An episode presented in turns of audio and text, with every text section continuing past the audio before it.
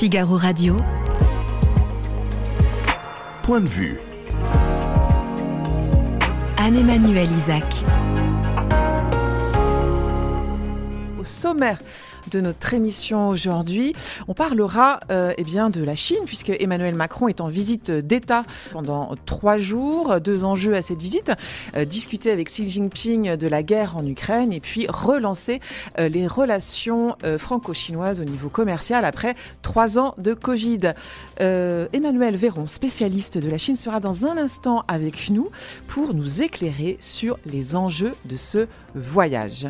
Et puis, on parlera ensuite de l'armée euh, française. Le ministre des Armées a présenté un budget en hausse, 413 milliards d'euros euh, pour euh, les armées et la construction hein, d'un nouveau porte-avions. Je recevrai Alexandre Marchi. Il est commandant responsable du CIRPA Marine et je lui demanderai si les moyens alloués sont à la hauteur de la situation. Et pour finir cette émission, je serai avec Laurent de Cherizé.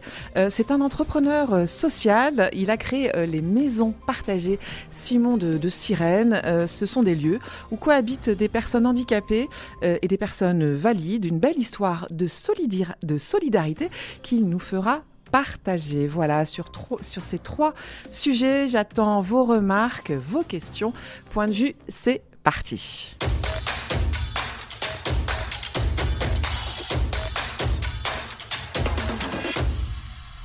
Bonjour Emmanuel Véron. Bonjour. Vous êtes euh, géographe, c'est spécialiste hein, de la Chine contemporaine, auteur euh, d'un ouvrage, la, Fa- La Chine face au monde, une puissance résistible. Un, un prochain est à venir. On va écouter, si vous le permettez, euh, le président Macron qui nous annonce un peu donc ces deux objectifs de, de- de ces trois jours. La guerre menée par la Russie en Ukraine a profondément atteint l'ordre international que nous connaissons depuis 1945. Et cette guerre, plusieurs reprises j'ai qualifié d'impérialiste, de coloniale, est venue euh, en effet fouler aux pieds nombre des principes de la Charte des Nations Unies que deux membres permanents du Conseil de sécurité que nous sommes doivent résolument défendre. Alors, la Chine, précisément forte de sa relation étroite avec la Russie, encore réaffirmé ces derniers jours, peut jouer un rôle majeur. Mais il ne faut pas nous désassocier et nous séparer dans une logique qui, en quelque, quelque sorte, viserait à penser que nous avons euh, vocation à terme à ne plus rien faire ensemble, ce qui serait, à mes yeux, une erreur funeste. On va d'abord s'attarder donc euh, sur euh, l'Ukraine et, et- et cette volonté qu'a le président euh, Macron d'influen- d'influencer euh, Xi Jinping. Il a réellement les, les moyens, Emmanuel Macron, d'influencer le, le président chinois ou c'est un peu illusoire, naïf? Oui, alors effectivement, le dossier ukrainien, la guerre en Ukraine, est l'un des moteurs de cette visite d'État avec laquelle on peut associer l'étendard européen, la visite pendant une journée de von der Leyen aux côtés de- d'Emmanuel Macron. Donc c'est effectivement l'un des moteurs de, de la visite après euh, trois années de pandémie, une fermeture euh, de la Chine, difficulté d'accès au territoire, y compris à sa diplomatie, et donc qui remonte à une précédente visite d'Emmanuel Macron en 2019, à la fin de l'année 2019. La question du dossier ukrainien, extrêmement forte pour l'Europe, extrêmement forte pour la France, l'est peut-être moins dans une visée stratégique pour Pékin. Pourquoi? Parce que parfois, les diplomates chinois nous le rappellent ces derniers mois, que la situation géographique, économique, diplomatique de l'Ukraine, malgré ses liens extrêmement forts avec la Russie, Chine-Russie, n'est pas dans l'environnement proche de la Chine, n'est pas dans son environnement régional. Et en cela, c'est moins une priorité que l'Asie, que la, pla- la plaque eurasiatique et, comme on l'a vu récemment, hein, le poids de la Chine grandissant au Moyen-Orient, par exemple. En même temps, Xi Jinping s'est euh, lui-même, euh, comment dirais-je, annoncé comme un médiateur. Il a présenté un plan euh, de lui-même, même si effectivement l'Ukraine, l'Europe, c'est géographiquement très très loin de la Chine. Eux-mêmes, les Chinois se sont positionnés quand même sur ce dossier. Ils l'ont fait, tout à fait, pour bousculer les choses, pour bousculer les codes. Et d'abord et avant tout dans une visée, une visée pardon, qui était plutôt anti-américaine, ou en tout cas faire entendre la voix diplomatique potentielle de la Chine sur un dossier qui était lointain, un dossier qui est compliqué pour Pékin, disons les choses, beaucoup plus compliqué que la situation au Moyen-Orient. Pourquoi? Parce qu'il y a effectivement une relation très forte entre la Chine et la Russie, d'où la difficulté pour Pékin de manœuvrer, si je puis dire, en Ukraine et d'afficher clairement sa ligne. D'où la neutralité apparente, mais finalement le soutien implicite et indirect à la Russie en Ukraine. En revanche, on voit bien que la diplomatie, malgré tout la diplomatie chinoise, tente des choses, et c'est en cela que Emmanuel Macron, l'Europe, ont formulé l'idée d'engager la Chine en Ukraine et de essayer de peser autant que faire se peut euh, sur la possibilité que Pékin raisonnerait ou en tout cas agirait sur les décisions stratégico-militaires de Poutine en Ukraine. Vous y croyez, vous, à l'influence de Xi Jinping sur euh, Vladimir Poutine? C'est extrêmement délicat. C'est extrêmement délicat, on le voit, à la suite de la visite euh, Xi Jinping à Moscou. C'était le 20 mars dernier. Une dizaine de jours, une quinzaine de jours, mm. absolument. 48 heures après, on a une annonce euh, du Kremlin et de Poutine et de l'aéropage euh, stratégico-militaire du Kremlin disant on va déployer des armes tactiques, des armes nucléaires tactiques en Biélorussie. Donc on est fondamentalement là face à quoi? Face aux contradictions au sein du couple sino-russe, une survassalisation de la Russie euh, par la Chine, mais qui, on le voit, Poutine essaye de encore montrer qu'il a une voie possible et que c'est une puissance nucléaire et qu'il n'est pas complètement dans le giron de, de, de, la Chine. Euh, euh, Xi Jinping a employé euh, le terme d'une amitié sans limite hein, entre ces deux protagonistes. Absolument, c'était amitié sans limite. Et si on revient sur le contexte de cette déclaration, c'était sur invitation de Xi Jinping Poutine à assister à l'ouverture des Jeux Olympiques à Pékin début février 2022, soit quelques dizaines de jours, trois semaines avant le déclenchement de l'offensive russe euh, en Ukraine. Donc on voit bien la proximité, la collusion, l'intégration, si je puis dire, forte euh, dans l'appareil stratégico-militaire russe et, et, chinois dans un front contre l'Occident, contre Washington, contre l'OTAN, peut-être contre l'UE. D'où, comme on le disait, la ligne de crête, la difficulté, les choses extrêmement compliquées pour la diplomatie euh, française et européenne d'agir sur Pékin et d'avoir des effets, euh, si vous voulez, concrets sur cette démarche diplomatique. Euh, ce, n'est pas la première fois que les présidents donc, se, rencontrent. La dernière fois, je crois que c'était... À Bali. À Bali, hein, c'est ça, le G20. Hein. au mois de novembre. En, novembre dernier. Est-ce qu'on sait comment Xi Jinping apprécie Emmanuel Macron Comment il le considère? Est-ce qu'il a du, du respect pour lui? Est-ce que... Ça compte Emmanuel Macron pour lui ou pas Xi, Jinping est euh, au pouvoir depuis une dizaine d'années, il est confirmé pour un troisième mandat, donc il a une expérience du pouvoir, une expérience de la diplomatie qui lui est propre et qui commence à avoir une certaine sédimentation, si je puis dire. Et donc en cela, il aura euh, toutes les rigueurs protocolaires pour échanger avec ses partenaires européens, français, etc. Quand on regarde dans les faits, on a dans l'appareil diplomatique et stratégique chinois de plus en plus d'intérêt à discuter de se rapprocher des sphères non occidentales qu'occidentales. Et en cela, a priori, euh, l'Union européenne est plutôt dans le camp occidental. La Chine, euh, depuis euh, depuis assez récemment, s'oppose clairement à, l'Occident et en premier lieu aux États-Unis. comment elle voit l'Europe? C'est quand même aussi pour elle un marché important. C'est une opération de séduction et d'ailleurs ces visites euh, en font partie. Rappelons que euh, l'espagnol, l'équivalent, le, chef espagnol, s'est rendu euh, à Pékin le week-end dernier, en parallèle d'une visite d'ailleurs du ministre des Affaires étrangères du Japon à Pékin en même temps, et puis d'autres pays d'Asie, d'Afrique, etc. Donc on a effectivement cette nouvelle offensive qui est tous azimuts en direction de l'Europe, qui est une phase de séduction pour faire levier contre les États-Unis, précisément dans le camp occidental. Pourquoi? Parce que l'Europe constitue, et, euh, je crois que nous y reviendrons, un marché consolidé extrêmement fort pour les performances économiques chinoises, pour son appareil industriel. Finalement, on parle ici d'interdépendance, c'est-à-dire que l'appareil industriel et productif chinois est très dépendant des marchés consolidés européens, important, et bien évidemment du marché euh, nord-américain. Donc c'est en cela qu'il y a, si vous voulez, une forme de subtilité dans la dépendance stratégique entre ces deux pôles, ou troisième pôle si on élargit à, l'Amérique du Nord.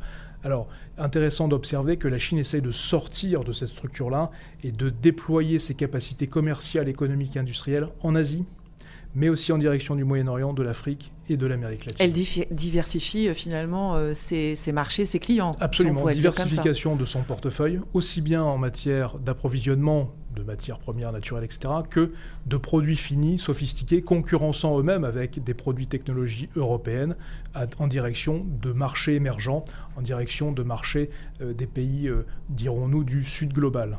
Euh, on, commence à, l'aborder, donc on le disait, cette, cette, visite d'État a donc deux objectifs, enfin, nouer un dialogue autour de l'Ukraine pour apporter des solutions, et puis relancer bien sûr les relations franco-chinoises au niveau du commerce. Emmanuel Macron est parti avec un aéropage, hein, c'est ça, de, de, chefs d'entreprise? Une cinquantaine de, de patrons d'entreprises, beaucoup du CAC 40 et puis des, entreprises euh, qui ne sont pas au, CAC, au CAC 40. On a effectivement à peu près tous les secteurs qui sont représentés, de l'aéronautique à l'agroalimentaire, en passant par la pharmaceutique, transport, énergie, etc., etc.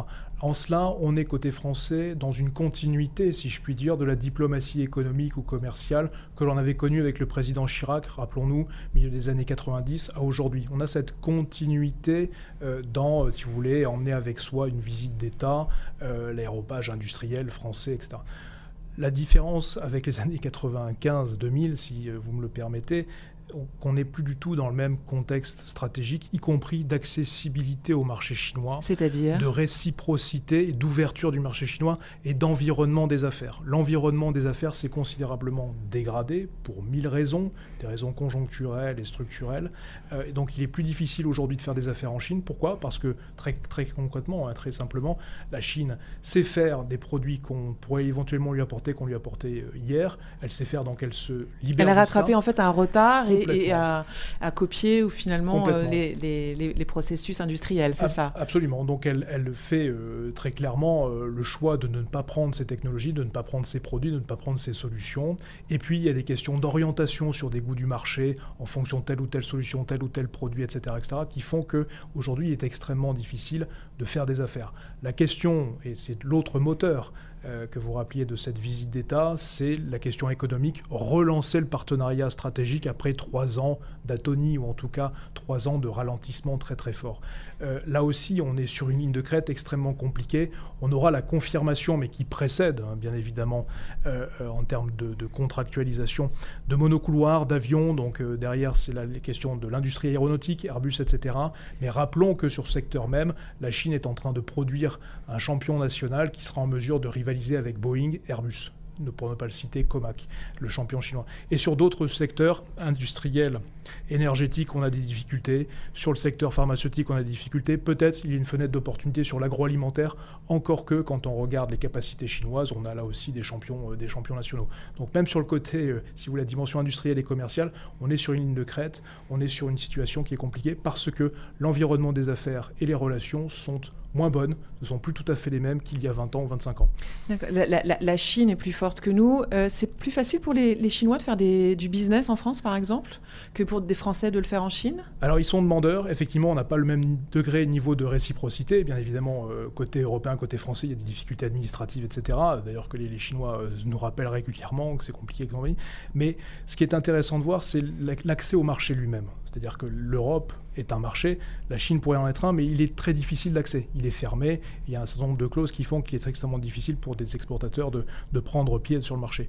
Côté européen, quand on regarde, c'est le volte-face, si je puis dire, avant Covid et pendant Covid, de mieux s'armer face aux menaces chinoises, en tout cas de déséquilibre des balances commerciales, de captation de la propriété intellectuelle, d'espionnage, etc. La liste est très très longue, de mécanismes de filtrage des investissements euh, euh, chinois, mais pas uniquement, euh, sur le territoire européen pour mieux se prémunir d'eux. Ce qui est intéressant de voir, c'est que ces mesures-là arrivent en 2018, 2019, 2020, et elles auraient très bien pu prendre pied pour éviter de se faire piller 20 ans avant.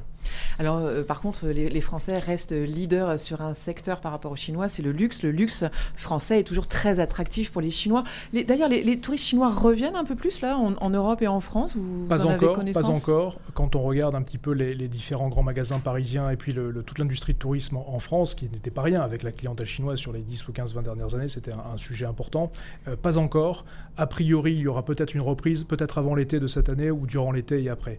En revanche, pour le secteur du luxe français, euh, pour ne pas les nommer, Kering, L'Oréal, LVMH, etc., on a effectivement des résultats qui sont très très positifs avec une adaptation au marché, à la demande chinoise pendant le Covid et après le Covid. Donc là, on reste sur des champions qui, euh, si je puis dire, ont, ont, des performances et qui d'ailleurs peuvent dissocier leur performance d'une visite d'État. Alors je voulais vous poser une dernière question. L'Élysée a promis de parler des droits de l'homme, hein, notamment la question des, Ouïghours.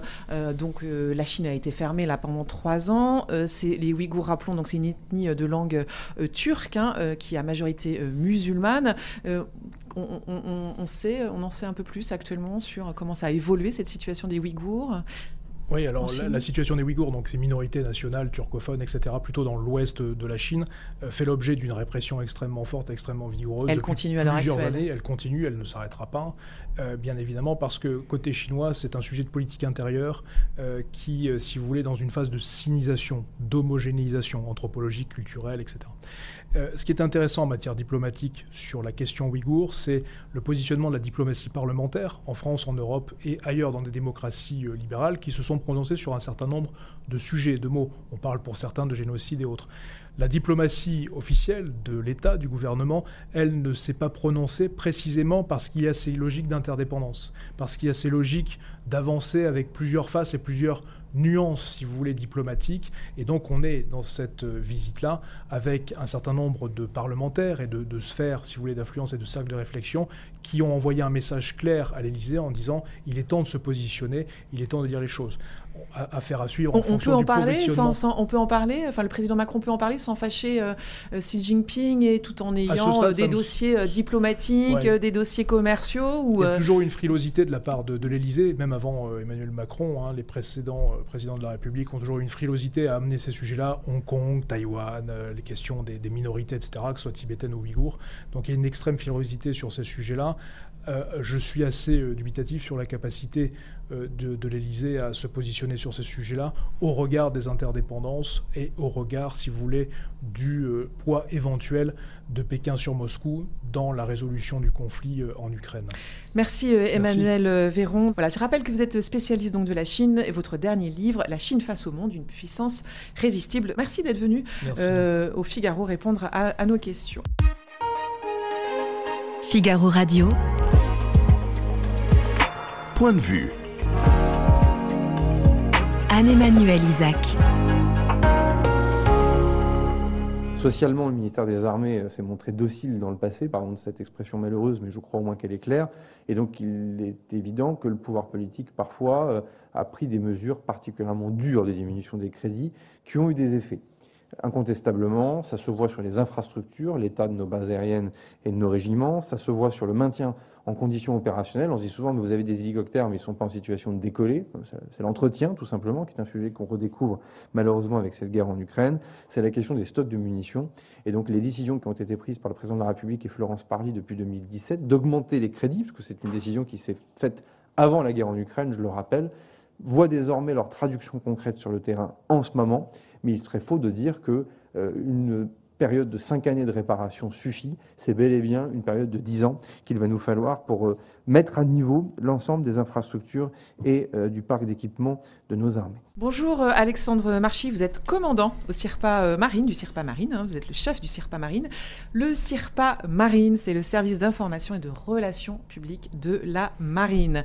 Le ministre des Armées, Sébastien Lecornu, donc, a présenté la loi de programmation militaire, la LPM, comme on dit, c'était au Conseil des ministres 413 milliards d'euros euh, pour euh, la période 2024-2030. L'idée, en fait, hein, c'est de fixer, hein, j'explique à nos internautes, hein, l'investissement de la France, c'est ça, euh, sur cette période de 7 ans. Et donc, c'est une, une loi qui va poursuivre son chemin parlementaire, qui va aller, je crois, à l'Assemblée nationale mi-mai. Oui au mois de juin au Sénat. Et l'idée, c'est qu'elle soit promulguée. le président de la République souhaite qu'elle soit promulguée vers le 14 juillet, vers l'été.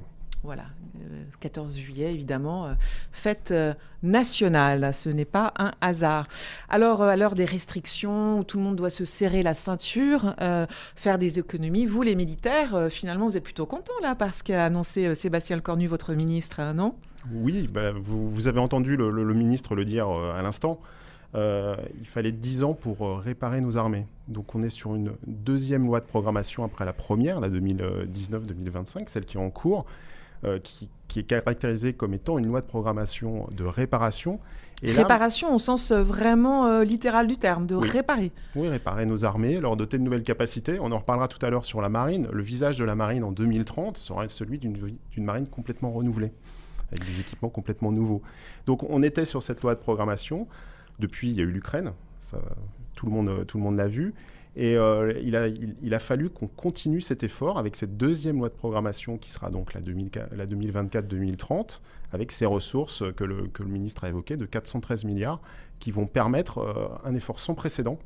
Euh, je peux prendre un chiffre. Alors sur, quel, sur quel secteur en priorité ça va se, se, se, décider, se disséminer ces, ces, milliards? En fait, on, on établit notre défense en fonction des ambitions du pays. Donc il n'y a pas un secteur particulier. Le but est d'avoir un outil de défense qui soit cohérent avec euh, les ambitions euh, de la France, puissance d'équilibre, qui veut exister au niveau mondial. Vous venez d'en parler tout à l'heure avec le voyage du président en Chine. Euh, donc pour avoir cette cohérence, il faut que ce soit le cas effectivement dans l'ensemble des armées, mais également dans, un certain nombre de capacités qui sont interarmées.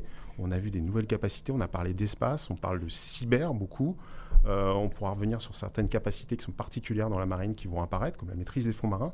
qu'on appelle les espaces on, était en retard sur euh, tout ce qui était le, cyber, l'espace. Euh, on était un petit peu en retard, nous les Français ou? En retard, c'est dur à dire. On n'était pas en retard, mais il fallait faire un effort financier qui a été fait justement par, par la, Madame Parly, qui était avant Sébastien Lecornu, la ministre des Armées. Elle a lancé des plans assez ambitieux sur le cyber, sur l'espace. Et maintenant, il faut transformer l'essai avec des capacités. Et c'est ce que va faire cette loi de programmation. Euh, globalement, donc, euh, la, quel est l'état de la, de, des armées françaises? On est euh, assez moderne, on est un peu en retard par rapport à, à, nos collègues européens? Alors, les armées françaises, c'est très difficile. Moi, je peux parler de marine si vous voulez. Bon, la, France a quand même un rang à tenir. À tenir. Donc déjà, il y a quelque chose qui est la clé de voûte de la défense nationale, c'est une dissuasion crédible. Aujourd'hui, c'est le premier, euh, le premier, euh, comment dire, dossier, c'est la dissuasion. Oui, la dissuasion, c'est la clé de voûte euh, de, la de, la de, la défense française. Et là-dessus, on a une dissuasion qui est très crédible, deux composantes qui sont au top, que ce soit la composante océanique ou la composante aérienne. donc là-dessus, il faut en permanence, pour maintenir cette crédibilité, renouveler les moyens. Et c'est ce que va encore garantir cette loi de programmation militaire, c'est un travail continu.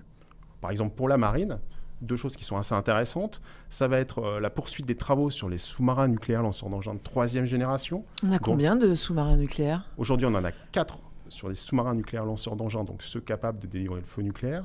Donc en permanence, vous en avez un sous la mer, en patrouille. En ce moment, il y en a un. Et ça fait Évidemment, on ne peut pas dire où il est. On ne peut pas dire où il patrouille. Euh, on ne peut pas le dire. Et euh, comme, comme ça avait été rappelé lors d'une audition à l'Assemblée nationale, c'est très simple. Il n'y a que le commandant qui sait où il est, à l'instant où on est. Donc ce sous-marin, justement, pour être, pour être crédible, pour être euh, invulnérable, il y a besoin en permanence de renouveler euh, ses capacités. Et donc en 2035, on va avoir apparaître une nouvelle génération de sous-marins, les SNLE de troisième génération, et leur développement a commencé. Qu'est-ce qu'ils vont apporter de, différent, de plus euh, par rapport à la deuxième génération? Qu'est-ce qu'ils sont dotés de quelles capacités? En fait, des capacités qui sont similaires euh, grossièrement, si je puis dire, en dans les grandes de, lignes. De, puissance de feu. Mais pour l'important, c'est de garder un moyen qui soit crédible et invulnérable. C'est la clé de voûte du sous-marin euh, qui est sous l'eau, c'est qu'il ne soit pas détectable, qu'il puisse se diluer euh, facilement.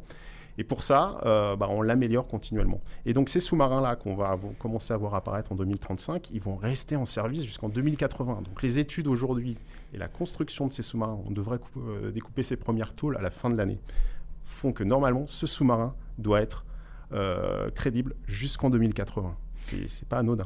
Euh, la, ce qui se passe euh, sous les eaux de façon sous-marine, il y a une activité importante de nos, on va pas employer le mot d'ennemis, mais de nos adversaires. C'est vraiment un domaine dans lequel il faut être en permanence. C'est très important de l'être en permanence. Oui, c'est très important parce qu'effectivement, ce sont des milieux, comme vous, vous le dites, on ne sait pas ce qui s'y passe. Euh, on ne le voit pas. C'est des espaces qui sont, on va dire, communs au même titre finalement que le cyber ou l'espace. Hein. C'est des endroits qu'on partage, des espaces de liberté, d'invisibilité, et il est hyper important d'être toujours euh, au top niveau là-dedans. Et euh, typiquement aujourd'hui dans la marine, on dispose de frégates multimissions qui, avec leurs hélicoptères et leurs différents systèmes embarqués, sont parmi les meilleurs moyens aujourd'hui de lutte contre la menace sous-marine. Ça, c'est pour pouvoir assurer effectivement la protection de nos approches, pour pouvoir assurer que nos sous-marins puissent, ce qu'on dira, se diluer au moment où ils partent en patrouille de, en toute sécurité et euh, voir si des compétiteurs euh, ou d'autres nations euh, s'approchent de, de, notre zone, de nos approches maritimes. Alors la spécificité de, de, de la France, c'est qu'elle a un domaine maritime très vaste. Mmh. je crois que c'est 11 millions de, kilomètres carrés, c'est bien ça, de oui, mémoire c'est hein? C'est le deuxième du monde. On est le deuxième. Alors est-ce que, est -ce que les moyens que, que vous avez, que, que, la Marine nationale a, est-ce qu'on a assez de moyens pour régner sur ce, ce vaste, sur ce vaste espace? Les premiers sont les, au passage, les premiers c'est les Américains c'est ça? D'accord. Alors oui. C'est 11 millions de kilomètres carrés. C'est bien sûr, il y a des moyens, effectivement, on a les moyens adaptés. Et euh, justement, un des objectifs de cette loi de programmation, c'est de pouvoir continuer à euh, maintenir ces zones de souveraineté, euh, également de protection de ressources. Ce n'est pas seulement un problème de souveraineté de territoire.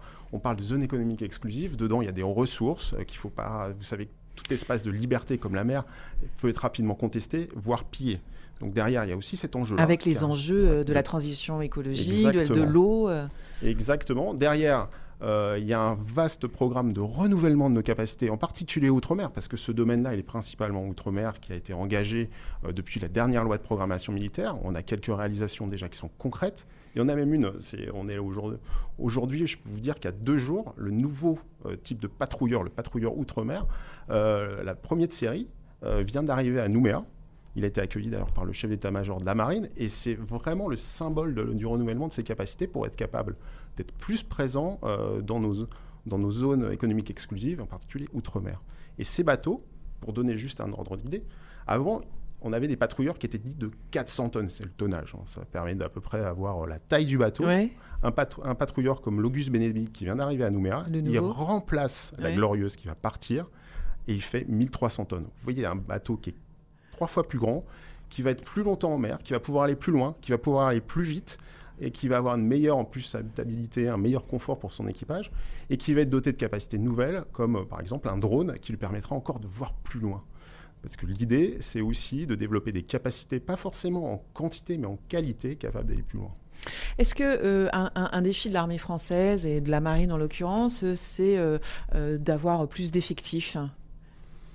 Les effectifs, euh, de toute façon, la, loi de programmation militaire euh, de mémoire prévoit à peu près 6 euh, 000, personnes supplémentaires sur l'ensemble des à peu près 270 000 aujourd'hui que compte le ministère des Armées.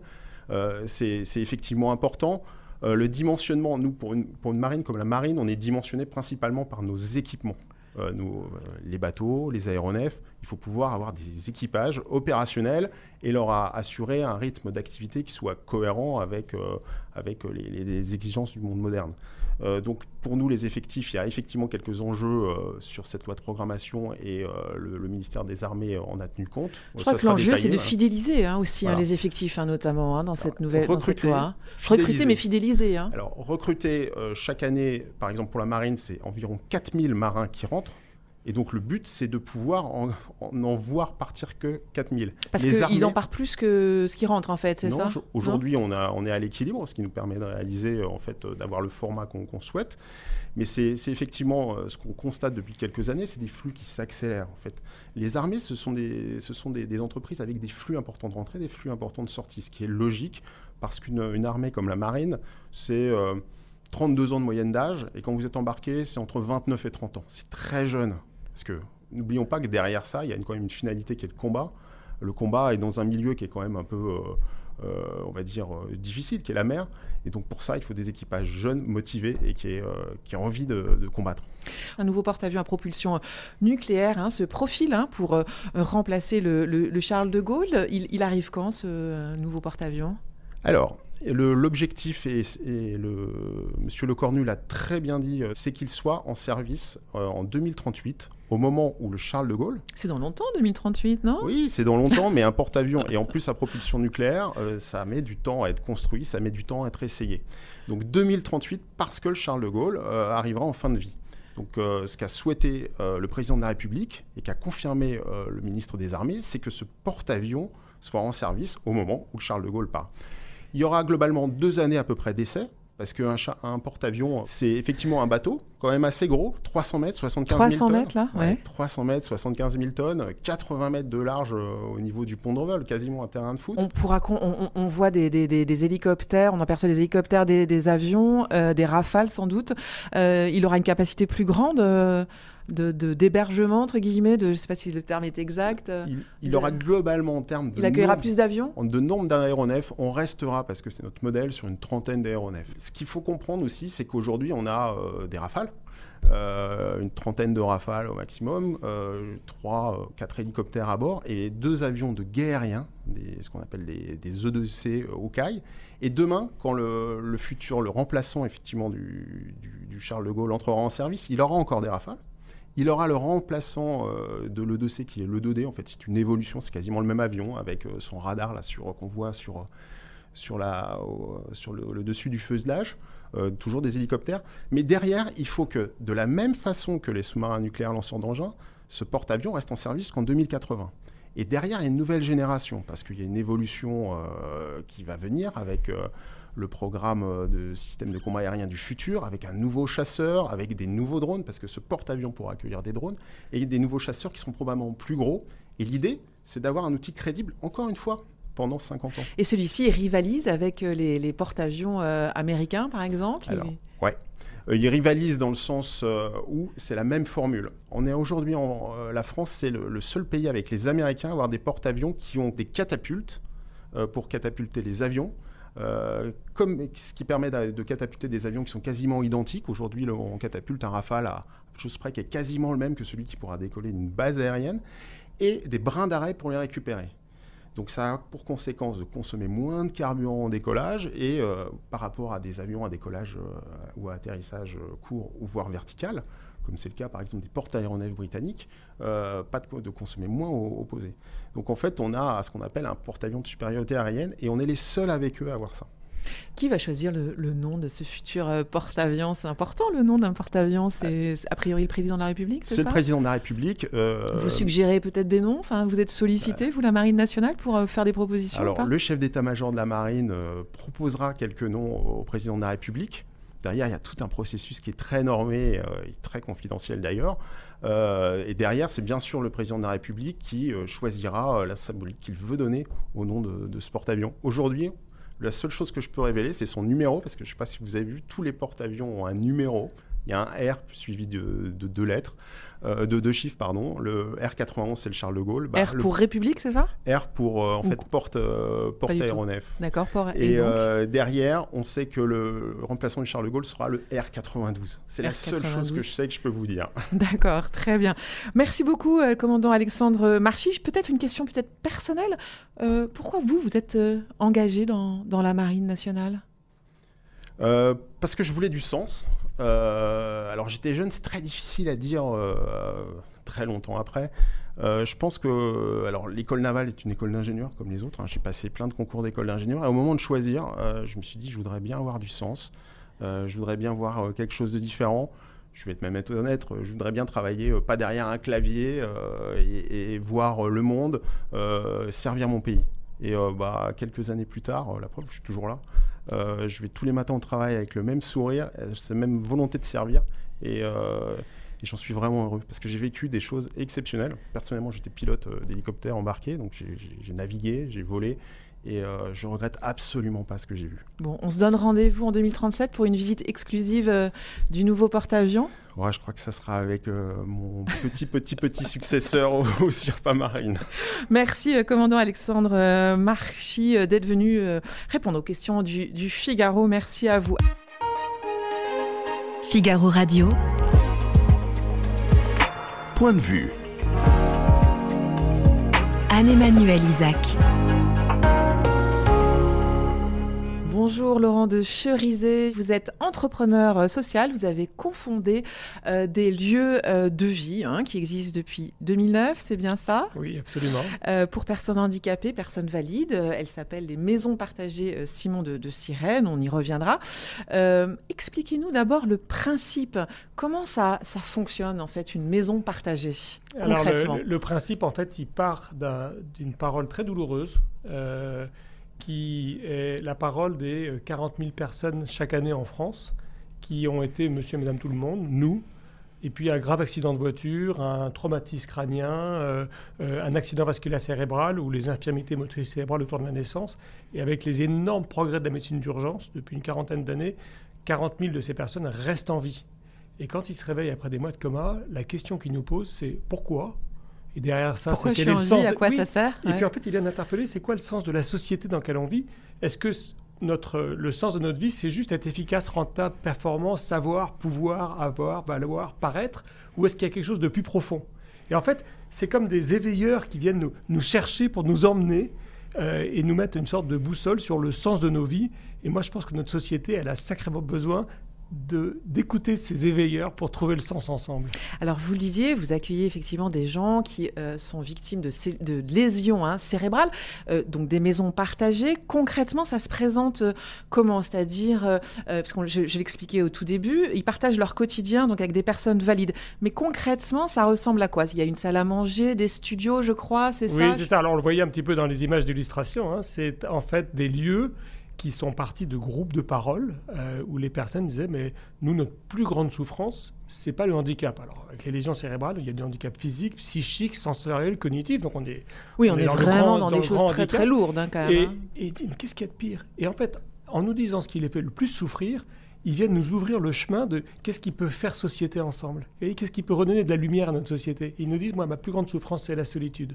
Et ce faisant il nous appelle à la relation, à une relation d'entraide, mais aussi une relation de solidarité, d'amitié, de fraternité, la fraternité. Et du coup, concrètement, c'est euh, des groupes de parole. On se dit, ben, en fait, on ne veut pas être à la campagne, on ne veut pas être en marge. Souvent, les lieux C'est la campagne, c'était trop loin, en fait. Hein, c'est ce qui vous a fait remarquer. Hein. Voilà, moi, moi j'avais, j'avais dit. J'avais vous aviez, dans, dans un premier temps. J'ai dit la campagne. Il nous dit, non, mais tu vas nous rajouter un handicap. Ouais, ça rajoute une et couche. En, en souriant, on nous dit, le jardin, c'est bien, mais en centre-ville. Et aujourd'hui, nos 25 maisons ont toutes des jardins ou des terrasses parce que pied d'immeuble, etc. Et donc, il y a un grand salon salle à manger cuisine. Mm -hmm genre grande maison familiale ou les gîtes qu'on loue quand on se retrouve pour des, pour des, voilà, des, des, des, des week-ends entre amis ou, ou, ou, des rencontres familiales. Et puis, euh, alors assez, assez ouvert parce qu'on a pas mal de fauteuils électriques, etc. Et que chacun prépare ensemble, euh, coupe les carottes, se prend un café, débarrasse, euh, rigole, se charrie, pleure, se console, etc. Vraiment la vie, puis la vie est forte, quoi. Hein. Les visiteurs nous disent souvent, mais oh, je pensais pas qu'il y avait des, des, grands vivants comme ça à Simon de Sérène. C'est étonnant. On est un peu tous le nez sur nos iPhones, là. Et puis là, on voit des lieux où il y a des grands vivants, quoi. Euh, donc, ces maisons, euh, il y en a 25. Elles sont donc à peu près sur tout le territoire français. Voilà. Il y a Nantes, Angers, Vanves, euh, Dijon, Lyon, Dijon. Combien de personnes, en fait, vivent dans ces, Alors, ces, le, petites, le, dans ces le, maisons le, secret sur lequel on a cheminé, puis moi, avant, j'avais pas mal voyagé aussi. J'avais vu des choses magnifiques en Sibérie, un village, une espèce de village de l'amour créé par une maman d'un Cyril, un garçon qui avait des très grands troubles autistiques. Et euh, voilà, c'était assez, assez fascinant parce que on avait écrit des livres là-dessus, Passeur d'espoir à l'époque. Euh, de voir que voilà, les, les, grandes failles, les grandes fragilités de nos vies, on peut en faire jaillir, des, on peut en faire jaillir quand on se fait confiance, des, des, réponses collectives très très fortes. C'est ce dont je témoigne dans mon livre Partager C'est absolument euh, voilà ce qu'on retrouve Et ça part dans du fait de dire partager nos, nos épreuves de vie, parce qu'à ce moment-là, ben en fait, on, tombe les masques souvent, on, tombe nos, nos, nos, nos peurs que l'autre soit une menace, et ça crée beaucoup d'intelligence collective, beaucoup d'énergie collective et beaucoup de capacités euh, collectives. Et c'est comme ça que sont nées ces maisons. Donc, ces salons salle à manger cuisine en centre-ville. Puis chacun a son studio pour avoir toujours le choix d'être chez soi sans être seul. Et puis, chaque année, on a des jeunes qui viennent, soit en volontariat service civique, et qui souvent disent au bout d'un an, oh, c'est passé tellement vite. Pourquoi c'est passé vite? Parce que souvent, c'est la première fois qu'un homme ou une femme leur a dit j'ai besoin de toi. Vous voyez, c'est un immense cadeau. Donc ils trouvent un sens euh, à, à, leur vie. Et, et ces jeunes euh, sont, sont, sont, formés? Comment, comment ils Alors, interviennent? On a des gros des... processus de formation pour oui. les jeunes en volontaire service civique. Et puis aussi, on a aussi, on a aujourd'hui 230 salariés. Hein, c'est une grosse organisation, des référentiels qualité, des, voilà, des, des, des, des systèmes sur la sécurité, parce que c'est des corps très blessés, très, très handicapés. Et euh, le plus essentiel, c'est qu'est-ce qui fait que ça va avoir du goût au quotidien? Et là, c'est un peu le, le, le, mystère de la vie, le magie de la vie, comme un groupe d'amis, comme une famille. Il y a des jours bof, il y a même des jours où on se frite, et puis il y a des jours où la vie est là et elle jaillit. Et ces personnes fragiles, quand elles nous disent j'ai besoin de toi, et c'est un peu le cœur de mon livre, Partager peut tout changer, elles nous font un cadeau immense parce que nous, on entend Je te fais confiance. Et moi, avant de créer ça, avant de fonder ça, j'ai créé des entreprises et on, sait dans le monde économique, et on sait aussi sur le plan politique, avec ce qu'on entend, les, voilà, tous les, les, souffrances de la société d'aujourd'hui, que ce qui nous réunit, c'est la confiance. Et la confiance, c'est les prérequis de la croissance en fait, on a envie de retrouver des chemins de croissance et c'est étonnant de se dire que c'est les plus fragiles d'entre nous qui peuvent nous y emmener. Effectivement, vous le disiez au départ, vous êtes un, euh, entrepreneur euh, classique et puis euh, c'est l'accident hein, de votre sœur Cécile en 1983, donc elle-même victime de lésions cérébrales, qui vous amène finalement sur ce chemin de l'entrepreneuriat social. Et c'est comme ça que vous créez donc ces maisons partagées, Simon de, de Sirène. Oui, alors j'aime bien dire co-créer parce que c'est vraiment une aventure collective.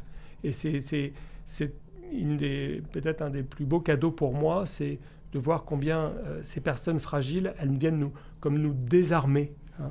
On, a un grand, parrain qui est Philippe Pozzo di Borgo, qui est celui qui est à l'origine du film Intouchable, hein, par son histoire. Et souvent, voilà, il, dit à ses, euh, ses, frères et sœurs en humanité, en situation de handicap, il dit, mais notre rôle, nous, dans la société, c'est de désarmer. Et de désarmer quoi En fait, de désarmer les peurs on porte tous insidieusement en soi une peur, un jour de ne pas être éligible, un jour de ne pas être capable, un jour de ne pas être aimable, peut-être hier, aujourd'hui, demain, ou que nos proches soient en risque comme ça. Et les personnes fragiles, elles sont passées de l'autre côté du miroir. Hein. C'est le cœur de ce partager peut tout changer. Ce livre, c'est ces témoignages et, et, quelque part, les masques tombent et ils appellent à cette relation. Et en fait, ils nous rappellent que l'être humain, être, c'est un verbe d'état. Avant de faire, savoir, pouvoir. Et être humain, l'être se construit dans la relation. Quand ils disent je souffre de solitude, c'est parce que on se construit dans la relation. Et ils nous invitent à cette relation. Et à la fin de la journée, peut-être à la fin de nos vies, c'est ce qui reste, c'est ce qui nous fait du bien. Alors ces maisons, enfin ça s'est fait assez euh, de façon euh, pas forcément très facile parce qu'elles bousculaient beaucoup de, processus, de normes administratives. Euh, comment elles sont financées vos, maisons? Alors ça a été un long chemin parce que déjà je, rends hommage historiquement à deux, à deux personnages politiques majeurs, qui est le général de Gaulle, qui avait une fille en situation de handicap, et qui a été à l'origine, arrivé après ça par, par, par, Simone Veil, hein, mais a donné un statut juridique à la personne en situation de handicap. Quand on n'a pas de statut juridique, c'est très difficile de faire défendre ses droits. Donc ça, c'est la grande loi de 75. Et Jacques Chirac, qui a aussi une fille en situation, j'en parle dans mon livre Partager peut tout changer, hein, euh, euh, et qui en fait va complètement renverser le paradigme en disant euh, c'est plus à la DAS à l'époque d'orienter les pauvres personnes handicapées, c'est à la personne de choisir, son, choisir son, projet. Et la société se doit, une société digne se doit lui donner les moyens et alors se sont mis en œuvre un guichet unique qui s'appelle les maisons départementales des personnes handicapées, des droits individuels pour avoir des aides humaines, des, aménagements, etc. Et du coup, c'est juste fantastique que chacun de nous, dans les moments de notre vie où on est fragile, où ceux qu'on aime sont fragiles, on peut avoir les moyens comme ça de choisir là où on veut vivre et avec qui on veut vivre. Et, du coup, ça a été un long, long chemin déjà du temps d'intouchable, Sarkozy euh, m'avait reçu à l'Élysée, avait demandé les soutiens de services de l'État. Puis après ça, François Hollande m'avait remis un prix avec euh, bras dessus, bras dessous avec Fabien, handicapé, qui avait dit Moi, moi mon handicap, c'est la lenteur. Vous savez, la lenteur, c'est pas toujours un handicap dans notre société. Quand on, quand on je marche avec un ami, la, promenade est euh. plus longue. Et puis quand je parle lentement, vous m'écoutez mieux. Enfin, ça avait été magnifique. tout ça sous les voûtes de l'Élysée, les dorures de l'Élysée. Et puis après ça, Édouard Philippe est venu avec Sophie Cluzel, une grande amie de Simone Sirène, ministre en charge du handicap, jusqu'à faire advenir euh, des, en fait, dans la loi Elan euh, cette case administrative de financement pour que chacun de nous, vous, moi, n'importe qui, on puisse à 5-6 parce qu'on est âgé, parce qu'on est jeune, parce qu'on est en situation de handicap, parce qu'on est fragile, parce qu'on parce qu'on en a envie, créer un petit habitat collectif. Et aujourd'hui, grâce à cette loi, c'est plus 25 maisons. Hein. La première maison, moi j'avais eu besoin de l'aide de 6 ministres. C'était assez étonnant. Hein. Euh, là, aujourd'hui, 2000 habitats inclusifs se sont développés en France. C'est un vrai grand projet de société. Comment on obtient une, place dans ces maisons partagées, Simon de, de Sirène? Il faut euh, candidater? Alors, il y, a, évidemment un, cheminement, parce que quand on a un corps très blessé, le premier sujet, c'est la sécurité. C'est-à-dire qu'il faut qu'on puisse avoir un, accompagnement qui fait que si je suis par exemple en situation encore instable sur le plan physique, sur le plan psychique, etc., j'ai besoin de soignants. Et en fait, ce n'est pas des réponses qui viennent se substituer à, c'est en fait vraiment des parcours de vie, c'est complémentaire par rapport au travail extraordinaire que font les institutions, déjà les hôpitaux, euh, les institutions, les foyers médicalisés, les foyers de vie, et puis c'est une nouvelle étape. Hein. Et on a besoin de ces nouvelles étapes et, c'est ces étapes qui permettent dans ces petits collectifs, de réinventer ce dont, à mon sens, la société est assoiffée, cet art de vivre ensemble, de redécouvrir, et quand c'est des personnes fragiles qui nous le disent, que ce qui nous réunit est bien plus grand que ce qui nous divise. Et ça, c'est ce qui va éviter à tout ce qui peut sentir mauvais, les populistes, les replis identitaires d'un jour triompher, parce que la personne fragile nous dit, mais moi, je, te fais confiance. Hein. Partager peut tout changer de mon livre, c'est vraiment ça. C'est je te fais confiance et je t'emmène dans une vie qui est qui peut être compliqué, mais ce qui, ce, qui, ce, qui est, ce qui, est, beau, ce qui a du sens, peut être plus fort si on se fait confiance. S'il y avait une leçon euh, pour vous à, que vous avez apprise en, en, fréquentant, en, parlant avec, euh, avec ces, ces, ces personnes, euh, quelle serait-elle? C'est le rapport au temps? Alors en fait, on a fait, j'en parle beaucoup dans le, dans le, livre Partager peut tout changer, avec une, une grande, une grande amie sociologue et un petit groupe ethnographe, anthropologue, Léna Lassida et toute une équipe, toute une étude d'utilité sociale et ça nous a donné comme une sorte de boussole hein, sur cette compliqué de, ce métier d'être euh, d'être d'être humain aujourd'hui hein, dans notre société très et, et, en fait voilà et dans le livre je, livre chapitre après chapitre les, un peu les, les, points cardinaux qui fait que si on ose habiter cette maison commune un peu fragile 8 milliards d'êtres humains c'est compliqué de trouver le mode d'emploi. Bon, en fait voilà il y, y, a des enjeux de décloisonnement. Il faut pas qu'on soit chacun dans des il faut qu'on fasse tomber les murs pour se rencontrer. Il y a des enjeux de réciprocité dans la relation. Comment est-ce qu'on comment est-ce qu'on s'écoute, comment on se fait confiance. Il y, a, il y, a, un très joli thème qui est apparu qui s'appelle le temps suspendu. C'est presque du Proust. Hein, Absolument, je l'avais noté. Ouais. Voilà, on rencontre un ami. Le temps suspendu. On a besoin que le temps s'arrête. Et avec les personnes fragiles, le temps s'arrête. C'est le cadeau qu'ils nous font. Et puis tout ça. C'est ça, principalement que vous retiendrez de. Alors moi, moi, ces je, années moi, je retiens que euh, je pensais faire ça 3-4 ans. Ça fait 18 ans que je suis engagé parce que j'avais rencontré un Indien dans, dans, dans, dont j'avais parlé dans un des précédents livres que j'avais écrit avec ma femme, Passeur d'espoir.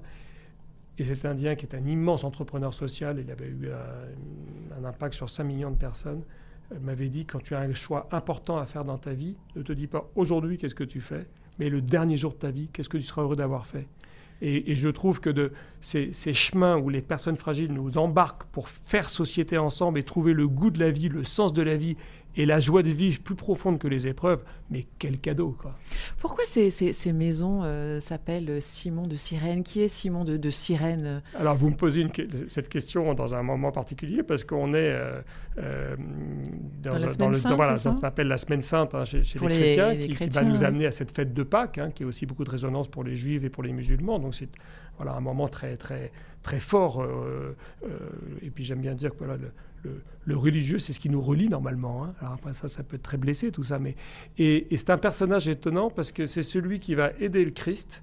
Alors on dit il est généreux, à quel moment il, est embarqué, il est embarqué par les Romains. Il n'a pas le choix. Et souvent, on veut faire des grands actes de générosité pour aider les pauvres handicapés, les pauvres ceci, les pauvres cela. Mais parfois, la vie nous embarque. Et ce qui est intéressant, c'est qu'est-ce qu'on fait de notre vie quand elle nous embarque? Comment on y consent et comment on y donne du sens? Voilà, c'est c'est un peu au cœur de partager peut-être C'est lui, hein, c'est ça qui euh, apportait à un moment la, croix du Christ au moment. Mais il n'a euh, pas choisi et, je pense qu'il devait, il devait avoir la trouille parce que c'était pas très drôle avec l'armée Et de, choisir ce personnage, c'était une idée. De... Et en fait, c'est une femme en situation de handicap, Marianne, qui euh, dans un groupe de parole a dit voilà, mais moi je reçois beaucoup d'aide, mais j'ai aussi envie de pouvoir aider. C'est beau hein, de se dire voilà, quand on est fragile, quand on est âgé, quand on est enfant, quand on est différent, comment est-ce qu'on peut apporter on son peut écho toujours, à la en société. fait avoir une utilité et, et, une présence. Euh, voilà. Et, ça commence par j'ai besoin de toi. Et je te fais confiance. Quel cadeau. Donc là, 25 euh, maisons existent. Euh, ils, en, ils vont sortir, enfin, 25 autres, hein, c'est ça Oui, on a à peu près là. en projet, c'est ça? Voilà, il y a, y, a y, a, y a, ce projet avec tous ces groupes localement qui veulent développer ces maisons. Et quand on ouvre des maisons, Là, on est en train de construire à Toulouse. Il y a huit ans de travail en amont. Hein. C'est un temps long parce que c'est des maisons, encore une fois, au cœur des villes. Et puis, euh, avec des, des, grandes portes, des, la, la, oui, des aménagements bien des, spécifiques. Parce que des fauteuils roulants, etc. Mais donc ça, c'est une de mes joies. Mais ma, ma joie profonde, c'est ces 2000 habitats inclusifs et ce projet de société où on réapprend à se vivre ensemble il y, a urgence. Hein. C'est un, une très très belle aventure, une très belle expérience effectivement de la fragilité de l'existence, hein, de la valeur euh, fondamentale euh, du, et puis du lien entre, entre les êtres hein, que vous faites euh, partager dans, dans votre livre. on, peut faire des dons, c'est ça Ah bah alors là, vous êtes, ça, vous êtes bienvenue. Partager l'argent peut tout changer, ça c'est Rappelez-nous le sur quel site bah, En fait, grosso modo, quand on donne un euro, nous on arrive à construire 10 euros parce qu'on arrive à mobiliser des subventions, des prêts, etc., de la défiscalisation. Et donc, c'est sur le site On le voit à l'instant. Voilà. Le... Merci Laurent Et on a aussi des volontaires qui peuvent venir passer un an chez nous, des salariés. Enfin, on recrute régulièrement. Donc, euh, Merci Laurent Cherizet d'être venu euh, au Figaro. Point de vue, c'est fini hein, pour euh, aujourd'hui. C'est passé très très vite. Merci de nous avoir suivis. À bientôt sur le Figaro.